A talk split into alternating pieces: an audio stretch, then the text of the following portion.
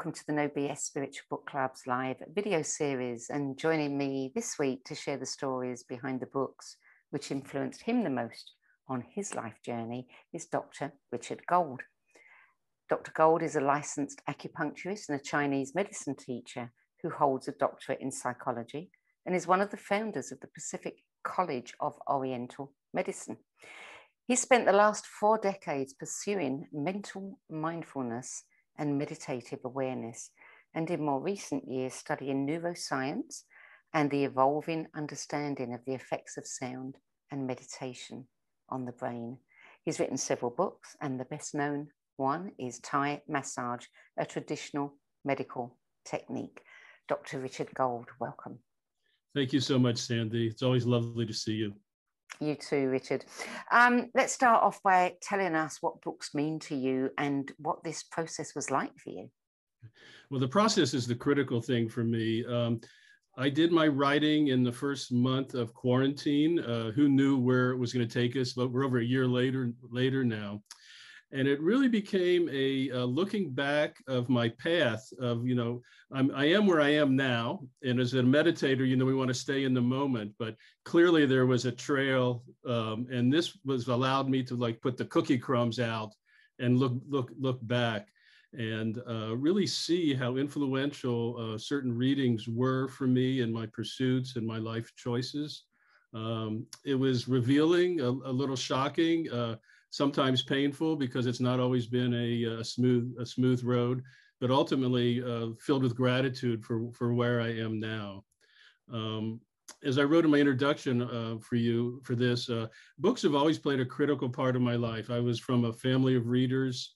Um, I always, I even enjoyed the assignments in, in junior high of reading Silas Marner, and uh, I love Dickens, and mm-hmm. and uh, I used to just love being in libraries. My grandmother was a library rat. I mean, she would read a book a day, it seemed like, and uh, we would often pick up books for her and bring them to her.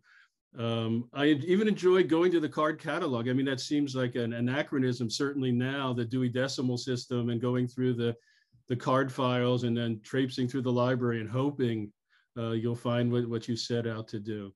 So books have been extremely important to me. I still read all the time. Um, uh, uh, and I just, I can't imagine life with, without books.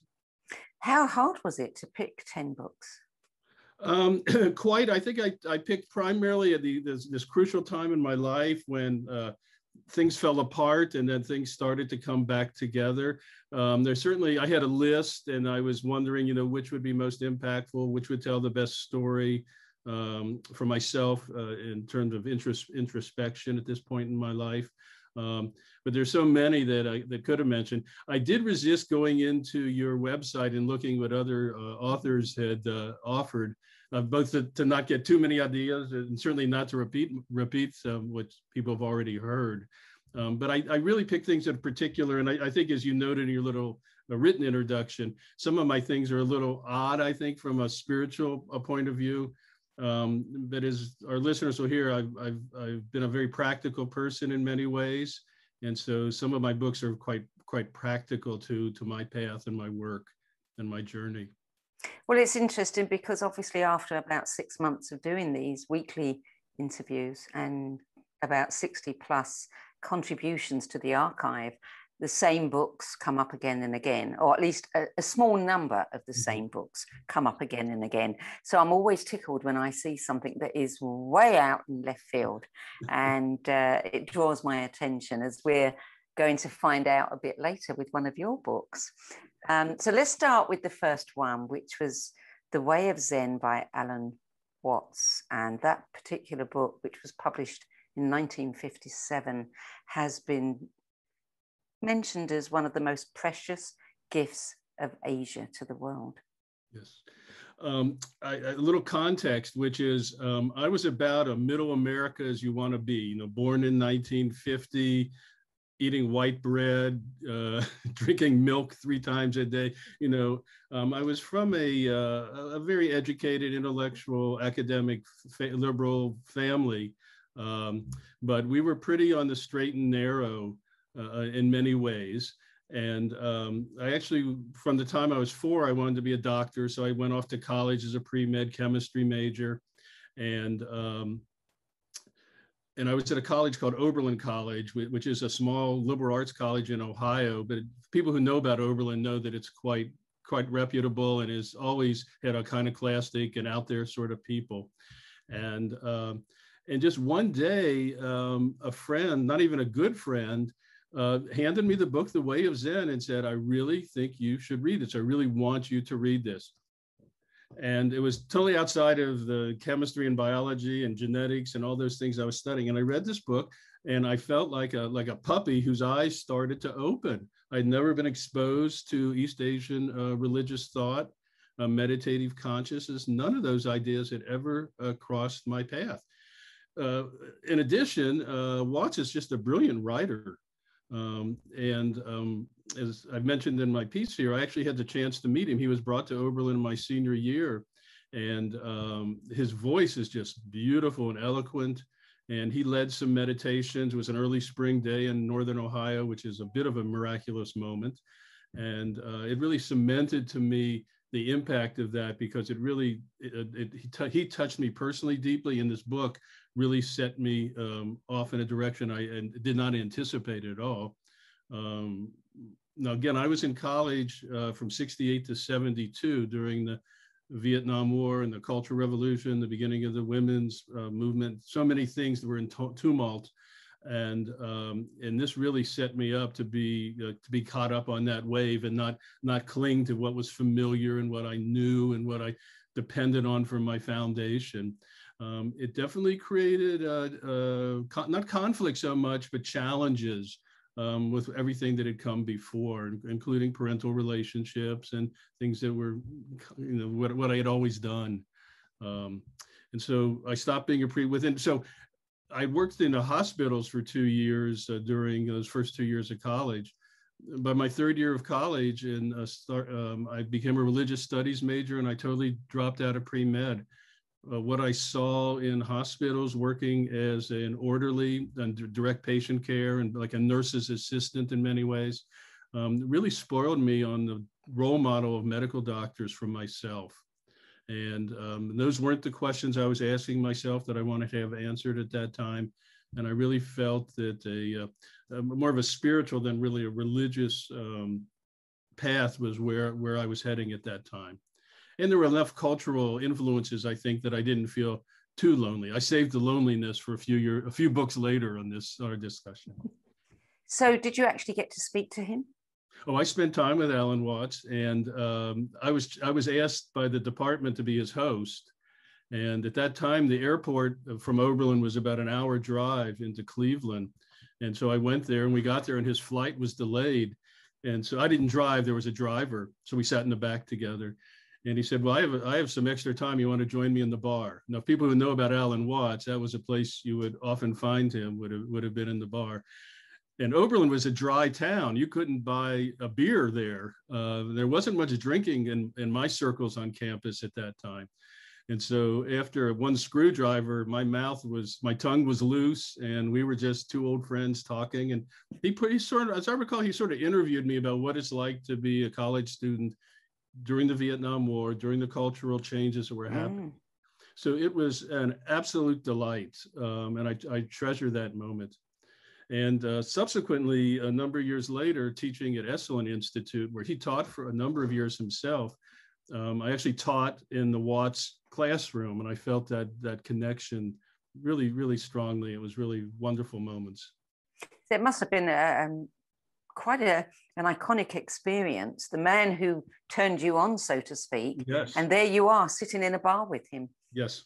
I had a, I didn't include Gary Snyder, the great Pulitzer Prize winning poet, in my list, but I had a similar experience. I met him at Oberlin when he came to speak when I was first there. And then he was a good friend of my dissertation advisor here in San Diego. And I got to spend an, an evening in front of a fireplace with Gary Snyder, who's, who's deeply into Zen Buddhism himself um, mm. and thankfully still living. Um, he's quite an elderly gentleman now. And so it, absolutely, it, it really was synergy and these synergistic meetings and sort of accidental, coincidental things, as you see, will play a, yeah. continuing, a continuing role in our discussion. Yeah, well, and I think in all of our lives. Yes, it's Yeah. just it's just so many things are happening if we would just keep our eyes open and be in the moment Yeah. and not just be distracted by everything else.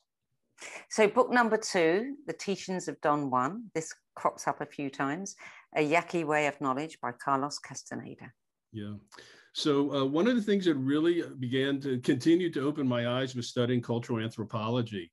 Um, at that point, I had not been out of the U.S. Um, I had traveled some in America, but not even that that much. And all of a sudden, um, I'm, I'm reading this book and writing a paper about a uh, a shaman in training, um, which is very psychedelically influenced. Um, and it was mind blowing. And it really uh, broke a lot of the structures of, uh, of enculturation, which, um, you know, once you step out of your enculturation and take you look, you realize how much you've been shaped by, by the culture, by the language, by your situation. And, um, and this book, um, it, it sort of gave me, we can talk about this openly now, especially in California. It gave me permission to explore uh, psychedelics. And um, I didn't do it a lot. A, a, little was plenty. Um, no one talked about microdosing in those days. Um, and um, it, it, it really gave me permission to be experimental with my with my mind and consciousness and self.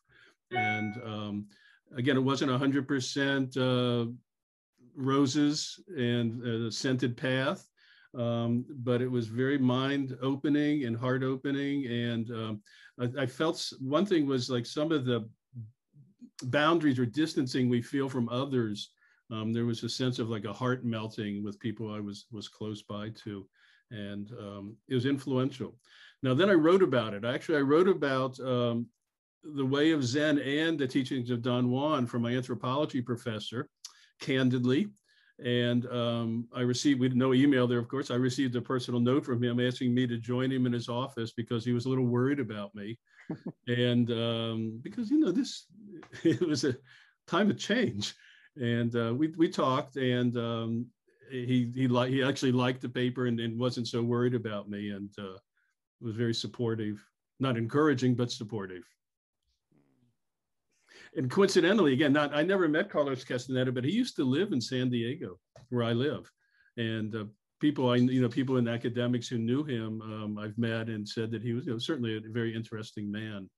Where in San Diego? Uh, and he was living in Ocean Beach area, which was that's where Jim Morrison of the Doors was living, and there, there, Ocean Beach was quite the uh, cauldron Mm, of uh, yeah. cultural cultural events. Wow. And I lived for five years in San Diego and I missed all that. Too late. Too late. so, book number three Jesus of Nazareth by Gunther Bornkamm. Borncom, yeah. a, Bornkamm. A Ger- a German scholar. So here I am, a religion major. Now again, so I, I grew up uh, in a in a in a Reformed Jewish home, uh, born in 1950, which really the Second World War um, was still on. It was still permeating uh, Jewish culture, besides all culture, I think, in the West. In the, and um, and so and and there was a, and it wasn't so much a fear but there was an us and them uh, in a sense with christianity. My my high i went to public schools. I was always around non-jewish people. Uh, we went to a fully integrated high school. Um, so it wasn't that I was just a naif in the in the woods per se, um, but I I never explored Christianity. It was always the other, and I was af- afraid of the other and um, and with the opening that I was experienced from uh, discussed you know previous in our discussion, this course came up on the life and teachings of Christ, Jesus Christ. Um, that was an academic course. It wasn't uh, evangelical in any way. It was taught by, by a professor who became my mentor. Who uh, actually I, he was an archaeologist, and I went on archaeology with him in subsequent years. Um, and I read this book, and um, it, it- the context of it and the um, and the non-preachingness of it was just uh, it, it really opened my heart to the teachings of Christ, and I recognized that this this was a, a- a- one of the most elevated beings that's ever been on earth, and it really took a lot of fear away from me, and I felt much more. Um, uh, able to be connected to to to a broader broader culture because I mean, the, the, the, the, Christian culture really is the culture I, I live in. I, I, might be swimming in a little smaller bowl at that time in my life, but it made me much more comfortable in my own skin and my own community and my own neighbor and my, and my own country. And uh, I felt that was quite, quite, quite a liberating moment. And it was, it was a very well, well written book, quite academic. I wouldn't recommend it necessarily unless you're doing an academic study. German scholars um, are very particular and um, but I, I, found it a good read and again my teacher was an inspired aspired lecturer and um, and he really helped elevate the the experience for me it was very very positive some of the books on your list you know they're uh, quite unusual i've never come across them before and i'm curious to know how they fell into your hands or whether you sought them out i mean like book number four what the Buddha taught. Walpola uh, Rahula? Rahula, yeah. yeah. Um, both the Jesus of Nazareth and what the Buddha taught were on curriculum. They were ah, on, on reading list for my my courses. Mm. Um, what the Buddha taught is it's almost like a, a, a, a, starred starred points. You know, it's it's not a lot of literature at all. It's like this is what what the the oldest Pali texts are teaching us, and um, right life, you know, the Eightfold Path, the Four Divine States of Mind, all, you know, those specific things were just right there. And um, and around that same time, I um, was introduced to to meditation, which is at the crux of all this, and um, it just strongly resonated with me, and it, and it was a reference um, that I could go back to and help clarify what it was um, I've always felt from the beginning that I could be culturally uh, Jewish and somewhat spiritually Jewish, and definitely embrace Buddhist teaching because it's not for for or against God or the concept of God. It's much more about uh, the the being and the connected of the being to self and, and self to community and or the sangha, um, which is called in the Buddhist tradition, and uh, and that that introduction and that comfort in in, in Buddhism, and then um, coincident, not coincidentally, synergistically, um, at Oberlin College, when I was there, had introduced what they called winter term, which was the uh, month of January between the fall and the spring terms, was an independent study month. That if you got one faculty member to approve uh, what you wanted to look into, um, you were they would do it. You, they would sign you off, and you could do anything. Um, people took a road trip to California. People, you know, they did all, all sorts of things. Um, my junior year, um, the religion department brought a, uh, a Buddhist monk from Thailand to lead a month long, what we would call Vipassana med- meditation.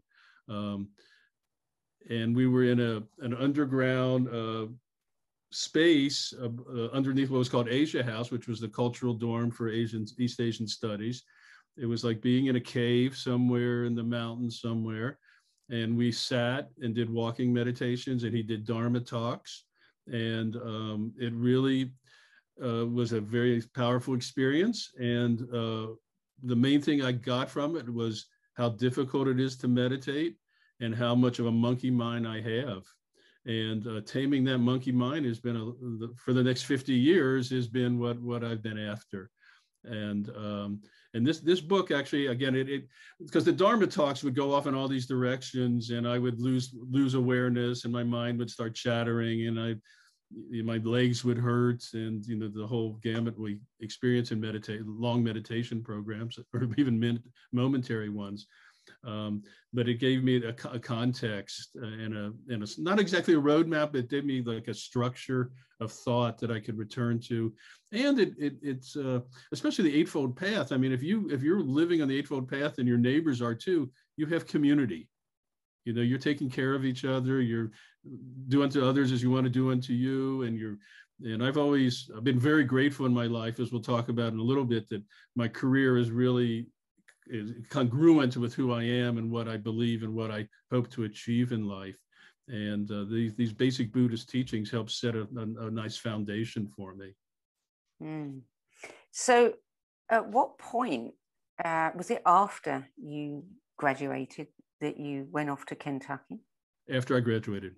After you graduated. So, the next book, which is uh, Lao, Lao Tzu's Tao Te Ching, translated by Jay Legge, Um, where does that fit into the chronology here? Um, it was another text in my religious studies program. I did a, a, Interesting. a, a course that really uh, stunned me was Chinese literature and translation, where the the theories of the Tao Te Ching, basically of Yin Yang theory, uh, permeate. I learned it permeated uh, literature, it permeated architecture, it permeated agriculture. Subsequently, I learned it permeated medicine.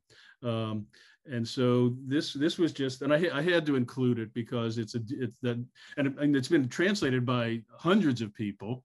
Um, and you could read two translations next to each other and the, the words are so different but the spirit of it is still about this dynamic polarity of, of opposites and how um, they need each other they require each other there's some of this and that and some of that in this and uh, and when that dynamic polarity ceases to exist that's when life itself uh, ceases to exist. So we, so we need the dynamics of opposites to have the spark of life.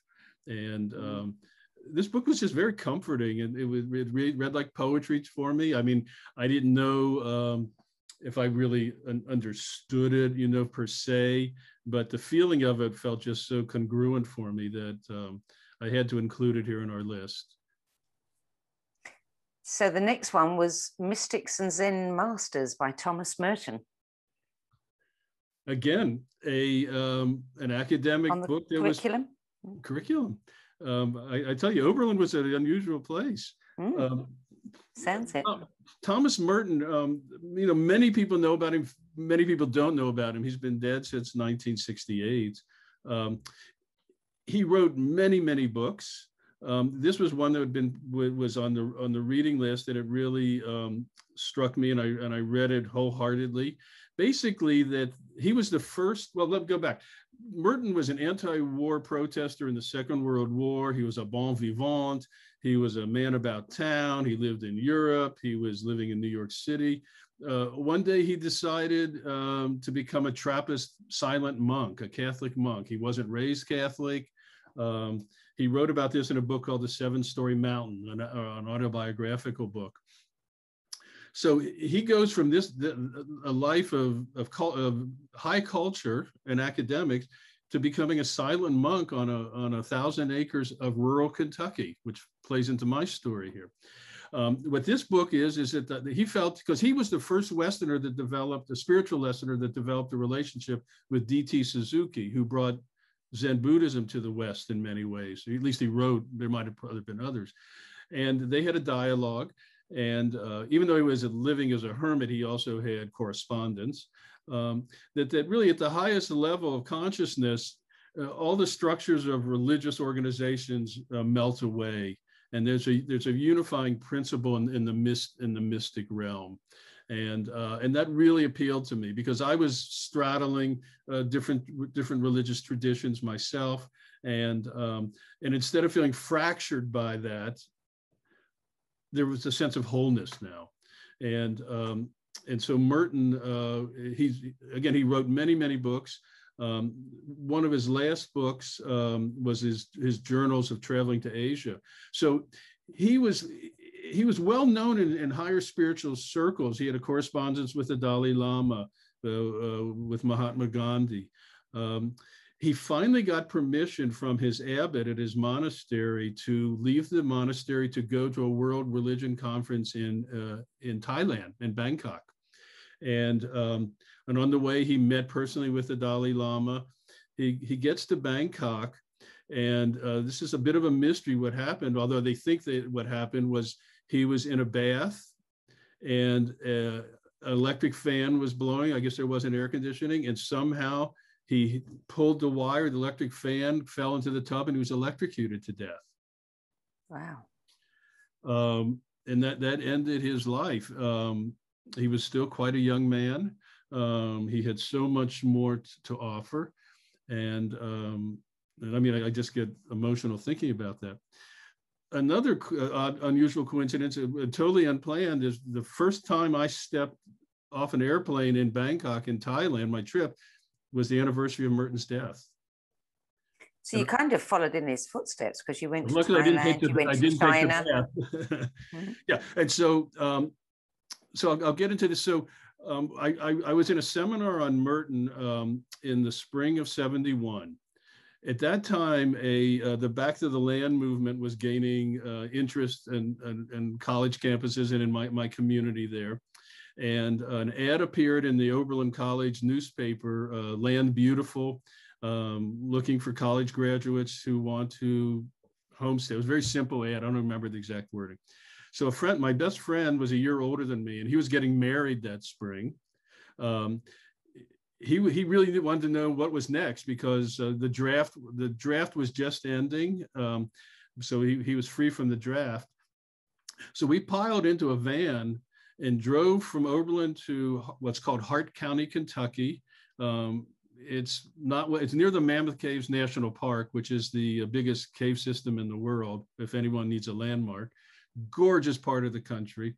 We walked into the uh, apartment of the man who had put the ad, the, the, who was our who our host.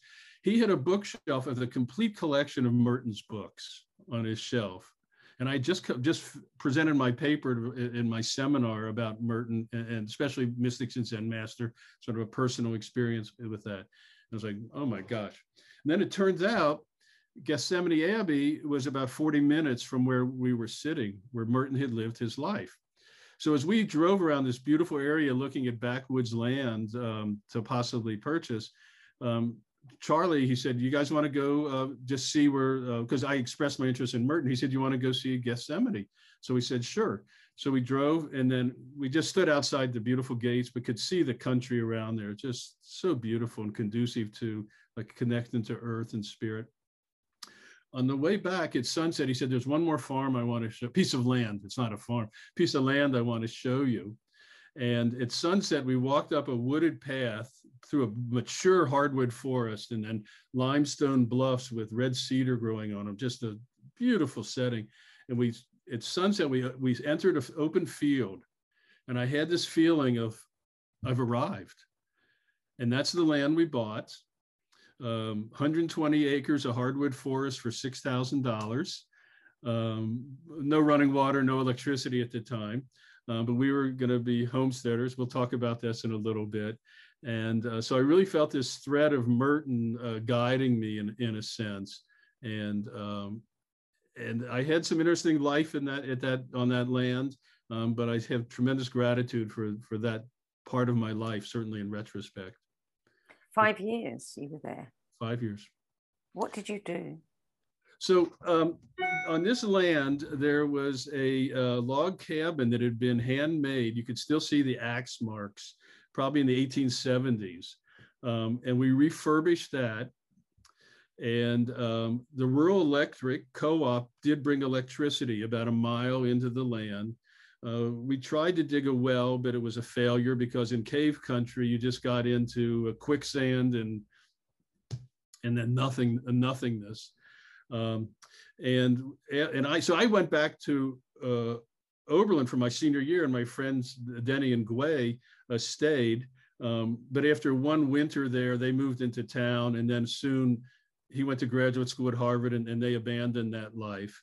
And so uh, after I graduated, I came uh, back to that land um, and lived in that log cabin for five years. Um, I, I, cooked and heated with wood. I even canned uh, vegetables and fruits with a, a wood stove. Um, and I devoted my, I was inspired by Merton and meditative traditions. I was I was doing yoga, uh, but I was doing yoga without a teacher, uh, just with books, which was I see was a mistake. Um, and um, I made my life there. Now, uh, my closest neighbors were about a mile and a half away. Um, a lot of the time, I didn't have a car or even a beat up old truck. Um, only the last year, um, with my parents' insistence that I get a phone uh, line put in there. And, um, and it wasn't that I was 100% isolated, but there would be weeks at a time I wouldn't speak to anybody. Now, there were other people from my Oberlin College uh, group of people that back to the lands and then friends of friends. So at a certain point before I left uh, five years uh, into it in 1977, um, there were about 40 or 50, they called us Hart County hippies, um, the locals. But what's interesting, this is rural Kentucky there was never hostility. We were welcome. And part of the reason we were welcome is we would do the work that the farmers' kids wouldn't do with harvesting hay and harvesting tobacco and cleaning up fence rows and doing you know hard manual labor which i was never prepared to do um, but that's a whole nother story but i learned and but i think the crowning thing of what happened to me in those years was the the us department of agriculture had a, a program for farmer uh, landowners to improve their forest timber stand improvement it was called. It was a federal program where um, a forestry agent came out and just the way you prune in a garden or in a where you where you pull out too many plants if you plant too many lettuces together none of them are going to grow well. The same thing in a forest. So he marked the, some of the smaller trees that he felt were crowding out the growth of a, of a dominant tree and then uh, my work especially in the cold months was to go out you know hike out into the woods with a chainsaw and clear the forest and it was um, it was me. It was wonderful work.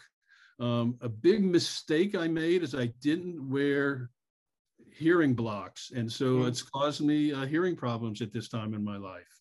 Um, but at the time, I just loved the sound of the chainsaw, and and uh, and then to see what happened to the forest as the years years went by. Because even though I left in '77 to study acupuncture in Boston, I would visit regularly. Uh, my parents were in Cincinnati. I would go visit them and always go down to Kentucky.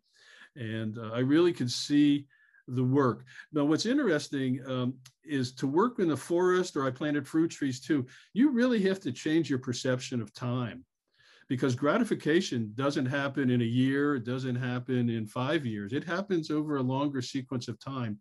And um, as far as perception and acculturation go, how we view time is one of the biggest uh, cultural determinants of, of how we shape reality. And so working in the forest and being around trees um, and counting the rings within a tree um, really changes perception of time. It, it, it was very meaningful work.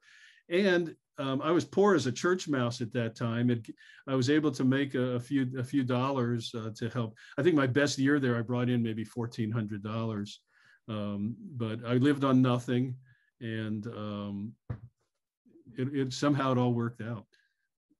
Did you have any unusual experiences being that close to nature? Absolutely. Um, I, I, I felt connected, but I also felt um, at the mercy of the verities of, of weather. Um, and it was it took me back to some of my religious studies uh, to see how much climate and environment uh, shape consciousness too one thing happened, which uh, only in retrospect is, and, I, and it's just very not coincidental, uh, just subjective. Like, Let's say the experience wasn't subjective, but the linkage I'm going to make is totally subjective. One day I was sitting on the front porch during a mammoth thunder shower, lightning, thunder, torrential rain. And um, even though when the old cabin was wired um, it, it was grounded. It was done professionally. It was grounded. But I was sitting on the front porch watching the um, storm and listening to the lightning and the thunder, watching the lightning, listening to the thunder, getting my senses confused. And it's at one moment, there was a, a, a simultaneous thunderclap out of the corner of my eye. I saw a bright flash, and I was sitting about six feet from an electric outlet on the front porch. And out of that outlet, a jolt of energy came and took my body and shook me up like a gin and tonic and uh, and then let me down.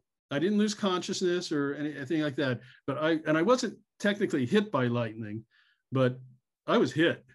Um, I mean, I, I did have a, a, radio and a stereo in the in the cabin. They were blown up. The refrigerator was blown. You know, they weren't on fire, but they never worked again.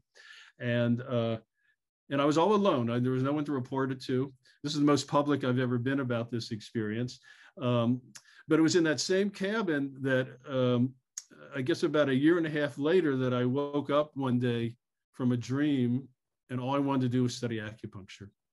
And I had just came overnight. Just out of the like a lightning bolt, Sandy. It was like a lightning bolt. I had no no now looking back i can see i wanted to be a doctor i was totally enamored with taoist and spiritual thought of the east and buddhist thought you know i could see how those threads uh, came together ultimately um, mm. but uh, the reason i woke up that day and one and i don't remember the dream but all, now, there i had a challenge thinking of perception of time there were no schools of acupuncture and chinese medicine in america this is 1975 mm. um, there was no internet. I mean, I had no clue about what am I going to do with this interest. Uh, the idea of going to Asia was, it wasn't even a dream. I couldn't even Im- imagine it. Um, if I if I got off the farm, it was a big trip for me on some ways at that time. Um, what happened then in, in the winter of 77, uh, the 76, 77, uh, my parents decided to move from the, the house they raised my brothers and myself into a much smaller single level house. And they asked if I would come up and help move uh, some of their more delicate things. And I had a friend with a pickup truck from, he had actually lived in Kentucky for a while and then moved back to Cincinnati. Cincinnati. And so, you know, I, I, certainly I've, I've, come. I was, it was in the winter, was I could have a warm bath and uh, have food cooked for me. So I went up and um, we stopped at what was the only um, vegetarian restaurant at the, the, at the time in Cincinnati, Ohio, it was near the campus of the university there. And we're, we were waiting for our undercooked soy burger to arrive. Soy burgers were pretty hard to eat and digest in those days, but I was a vegetarian at that point. And the uh, Michio Kushi's East West uh, Foundation, the Macrobiotic Foundation, had a tabloid newspaper at that time about food and culture, Asian culture. And while we're waiting for our soy burgers, I'm just leafing through the uh, paper. And all of a sudden, I see an ad announcing America's first state approved school of acupuncture and Chinese medicine. And boom, the light bulbs went off. And I, I knew the next step of my destiny was right there in front of me. So um, I went back and uh, I wrote a letter. Uh, we didn't call, I didn't have a phone still, and uh, started corresponding with the school. And um, and then within a few, within that fall, I was I was in Boston. That was a transition. Um, I actually flew to Boston, and uh, talking about a person being out of out of sorts or not being acclimated, I was lost. Um, but from the first moment I started studying Chinese medicine, I was at home. It just made mm. sense to me, and um, it just it transformed my life, and it's it's given me my my life and my career. Uh, I'm mm. 40 plus years into practicing and still practicing and still loving it, still being fascinated. It's, people are endlessly fascinating, and that's you know I do clinical work. I'm not teaching as much as I used to, um, but the, that's that story. so, a question about that experience on the porch there. Um, did you notice afterwards any changes in you, sensory system, physical, in any way? Not that I can recall. Not that I could really recall. Um, uh, again, I was I was in it. I was doing yoga a few hours a day and meditating, and I would get up in the middle of the night and read and. Uh, um, but I don't really remember anything in particular. I did hurt my back quite badly, but I think that was before then.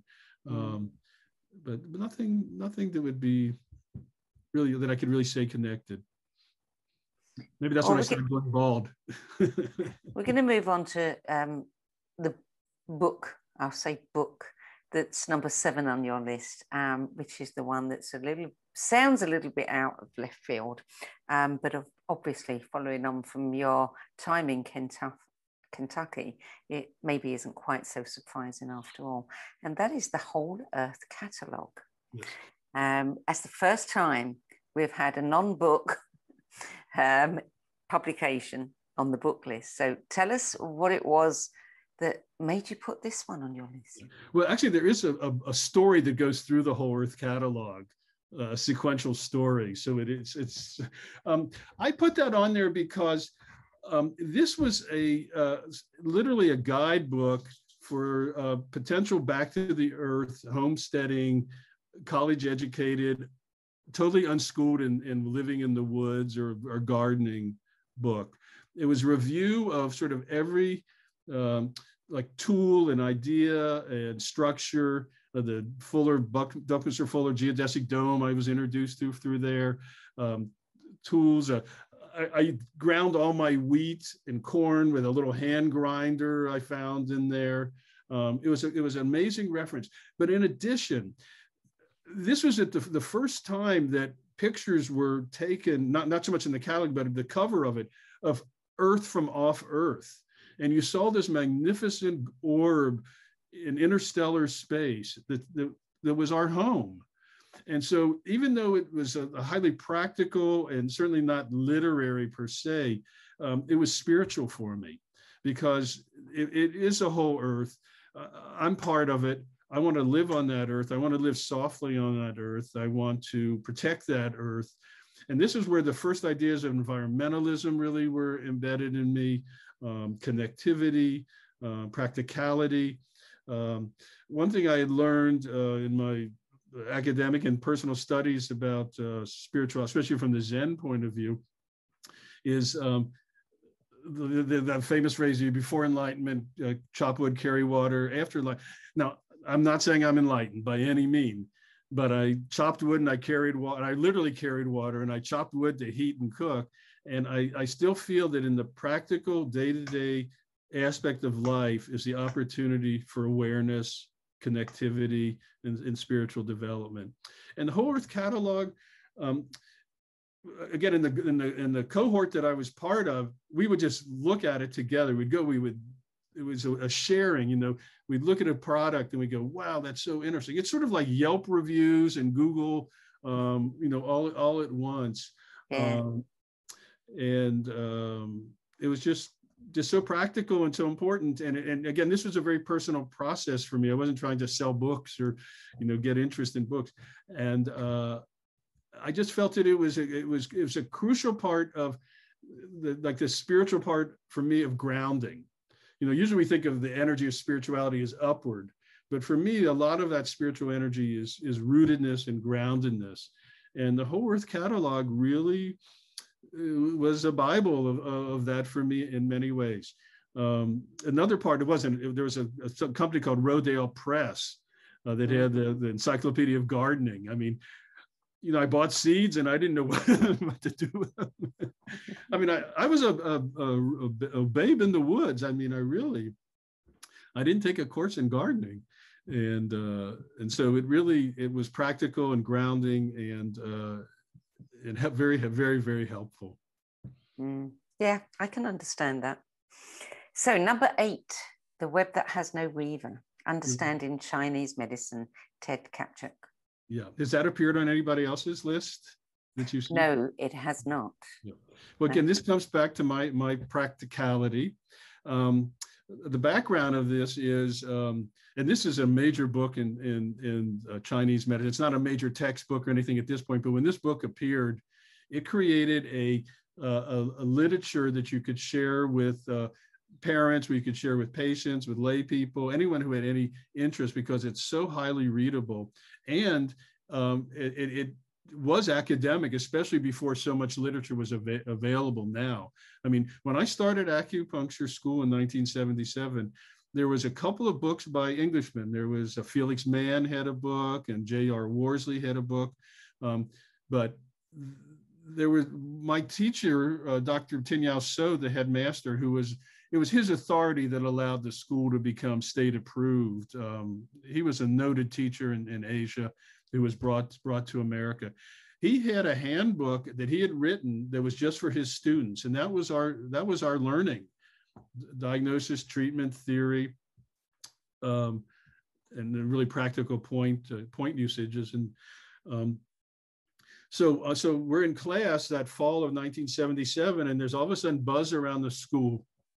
An American, Ted Kaptchuk, had come back from I think four years in Asia um, studying Chinese medicine more more at the root in a in a more traditional uh, way than Dr. So had a family tradition. Ted Kaptchuk presented more what was being taught at China at that time, and uh, and he was going to become te- he was going to be teaching his first class ever at the New England School that fall, and it was it was an extra fee, but it was you know certainly modest, um, and so I signed up for it. Little did I know I was going to have an ins- inspirational teacher and a man who's become a lifelong friend. Um, and this book, again, it's this it's where something that seems from an outside maybe to be esoteric or highly technical, he makes it so enjoyable and so readable. And then as a teacher, it became such a good resource for me to teach from and to share with students. And I had that, that direct bond to, to Ted. Uh, one thing about this book, and there's a second edition now, if you're an academic or a researcher or a, and a skeptic, there are so many footnotes that uh, bring in research studies and other other things that that co correlate to the basic work of the of the writing. Um, Chinese medicine, traditional Chinese medicine, acupuncture, herbs, it's a very effective medical modality um, just like with my spirituality, I'm not going to throw away where I came from. So I, I embrace science. And as we'll talk about biology belief later, science is a miracle. Um, and it, the, way it rationally helps us understand the, so many mysteries is, is you know, to, to, to, be alive during so much of this is just extraordinary. And to see what's happened throughout Western culture uh, too. But Chinese medicine is very effective. It, and it's what people say, well, does it cure cancer? Well, no, um, but it'll help us stay well. Now, it definitely will help relieve and, and, cure cure some things, or help eliminate symptoms of many things, and regulate the body, or lower blood pressure, help with sleep, facilitate digestion, help with fertility. I mean, the impact of it, I don't want to minimize it all, but the, the integrative medicine we see happening now is just so valuable because uh, Western, we say in Chinese medicine, it's a yin yang thing that there's the pathogenic factor and the anti pathogenic factor. Western medicine has taken the, the pathogenic factor, the disease agents, and striven to understand them as well as they can, and then in some way eliminate them, destroy them, modify them, genetically modify them. You know, East Asian medicine has always focused primarily on the anti-pathogenic factor, how we stay well.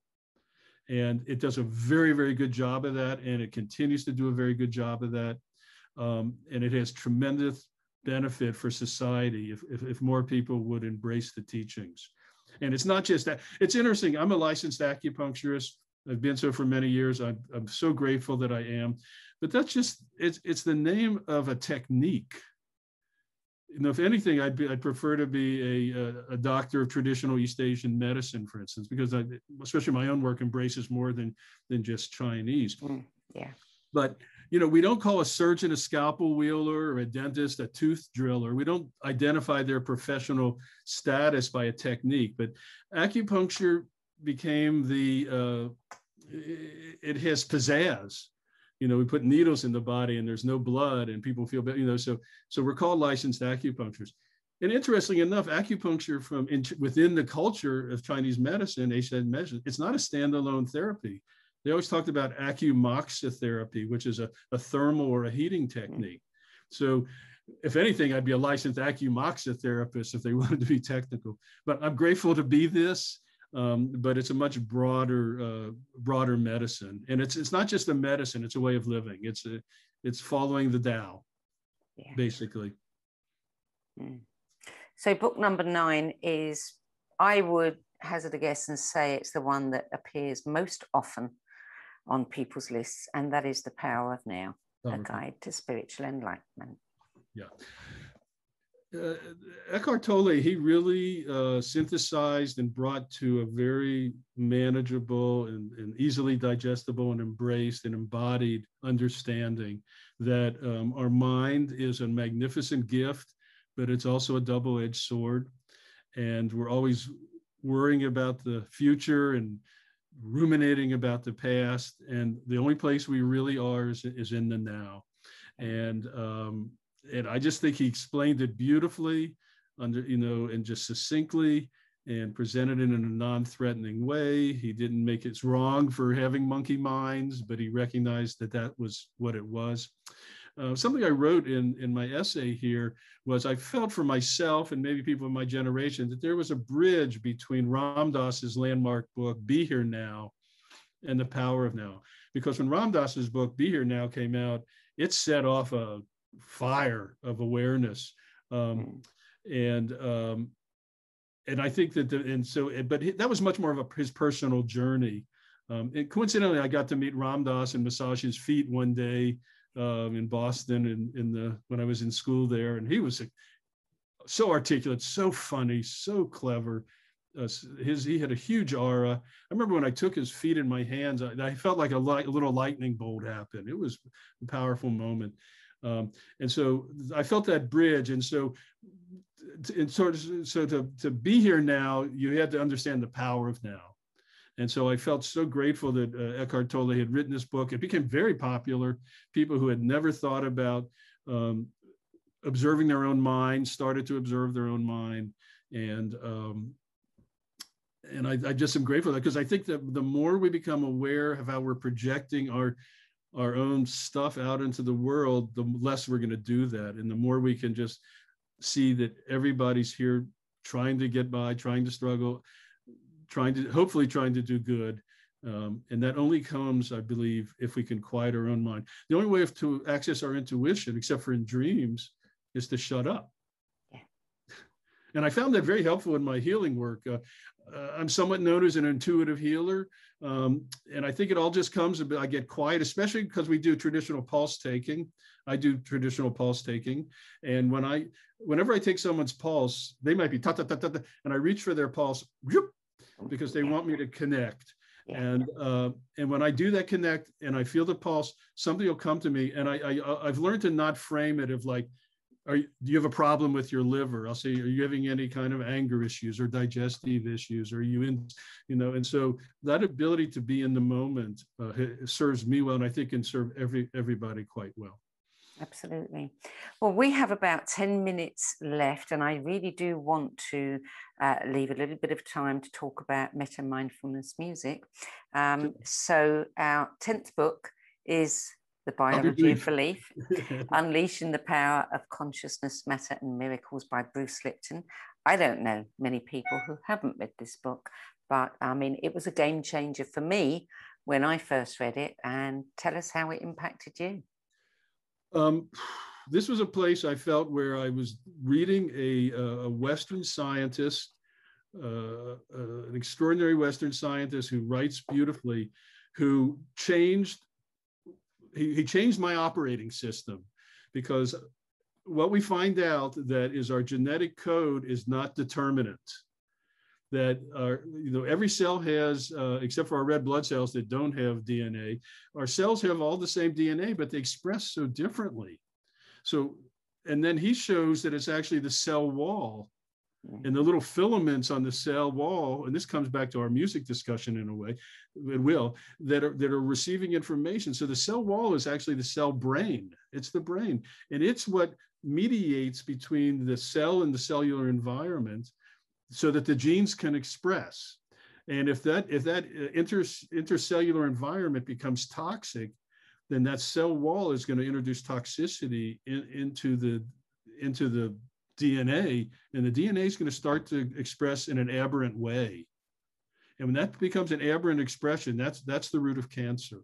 Yeah. And so this really opened up this whole realm of a scientific recognition of how much um, power influence we can actually have on consciousness and and our physical health and uh, like you were saying it's a it's a game changer because now we have responsibility and um, and even before I read that book and, and my studies, one of my uh, study trips in Asia, I had a, a Japanese sensei uh, who I studied his shiatsu form with, which is one of the books I've written. And he was all about the lymph system. And the more I explored the lymph system, that's our sewage system of our body. It's also our, where our immunity happens. And so keeping the lymph system moving and fluid and, and as clean as possible is what will allow the, uh, the biology of belief to manifest in a, in a healthy way. Uh, Lipton goes on to talk about how much our thoughts help shape that. And we've seen research that shows the power of thoughts um, and projecting of thought.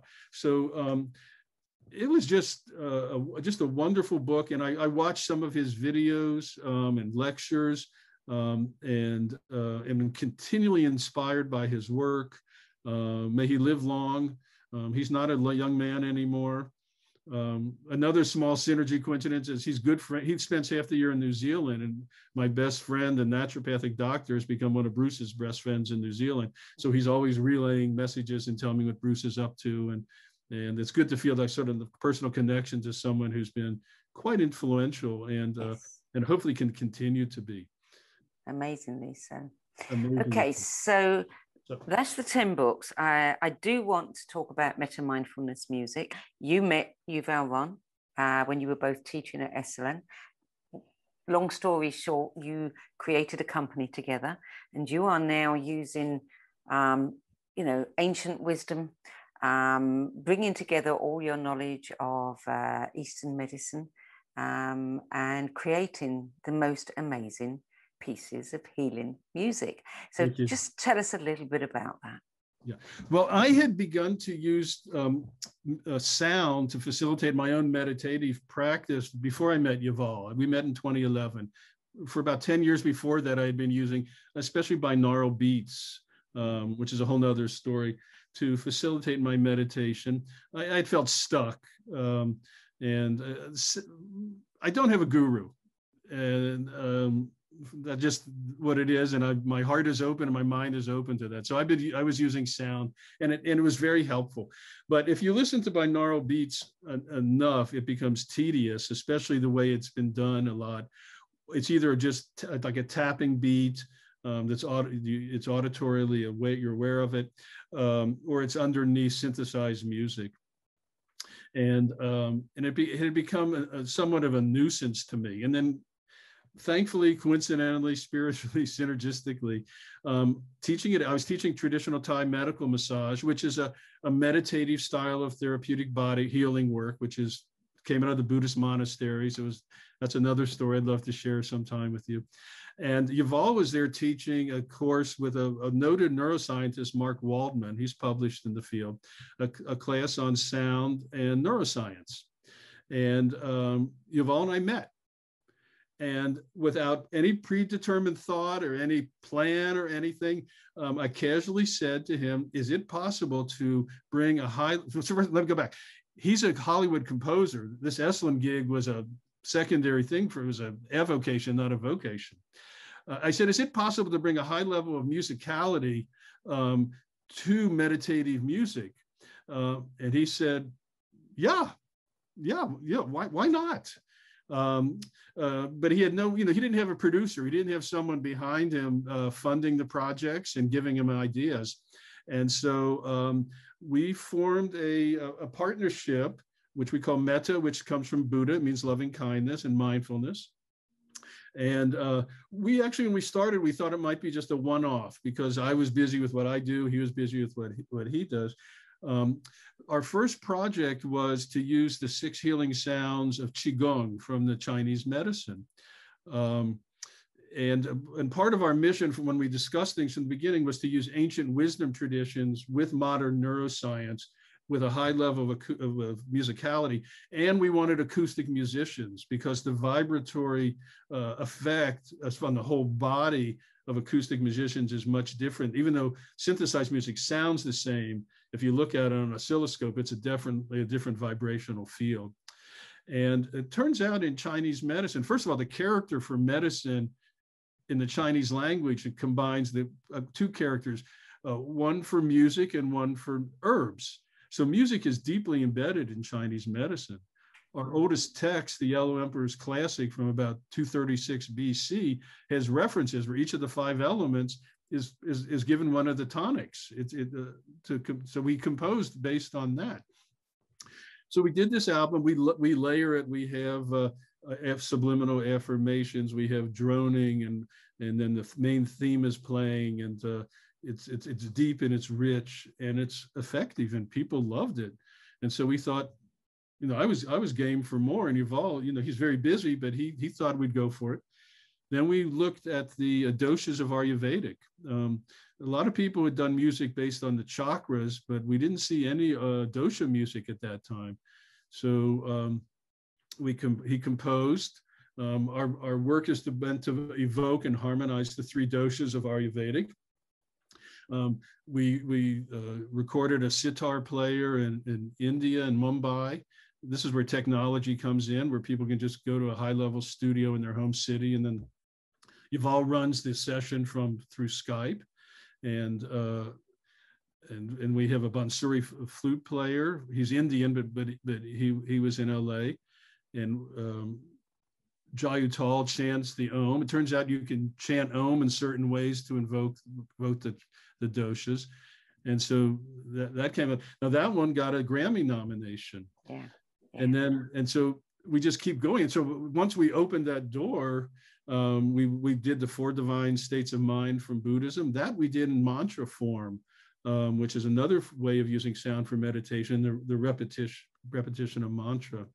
And we did go back and do a, a chakra pro, uh, project because we met a, a meditation yogi, a psychic teacher from England who lived in LA who wanted to do that and didn't have anyone to help produce it and actually create the whole project, which was the music. And then she wrote original and so um, we're continuing. So currently in the lab, we have a project based on the tree of life and the Kabbalah from the Jewish tradition.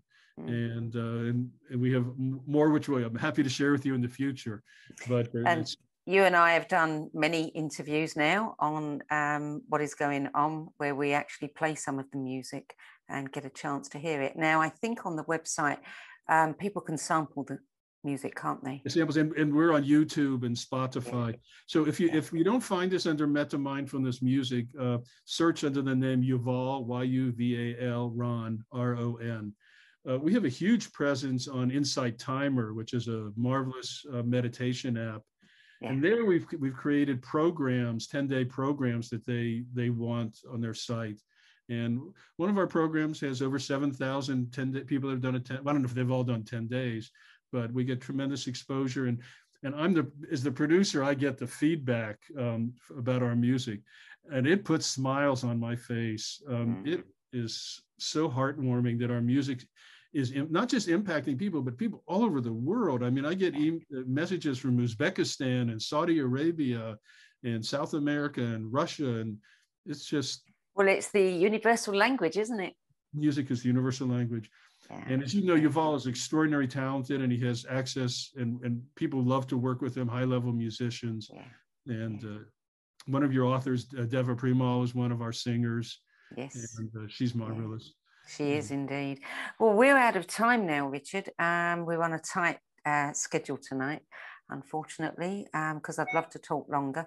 Metta Mindfulness Music, that's two T's, um, com do go and check it out. Just before we close, what are you reading now? I'm reading more stuff about the brain. I'm reading a book called Buddha's Brain uh, by, I forget his Jim Hanson, I think is his name. Um, and it's stuff from India about the uh, sound healing. I'm also reading a, a Korean novel, uh, Pachamama. Um, it's in, obviously in translation. So um, the other thing I read a lot is the New Yorker magazine the writing in there is so extraordinary and how they put it out every week i don't know. And i love mm-hmm. uh, the variety of articles things i never even thought yeah. about. Um, mm-hmm. but i you'll find me reading every day. Richard gold thank you so much for joining us. It's been a great pleasure to speak with you and hear about your 10 best list. Thank you so much Sandie. Really appreciate it. You be well. Yeah take care richard. Thank you at home for joining us and um, for more information about the No BS Spiritual Book Club, go over to sedgbeer.com or just type in the No BS Spiritual Book Club.com and you'll find us. Uh, we'll be back again at the same time next week with another edition of Face to Face with, and I'll see you then.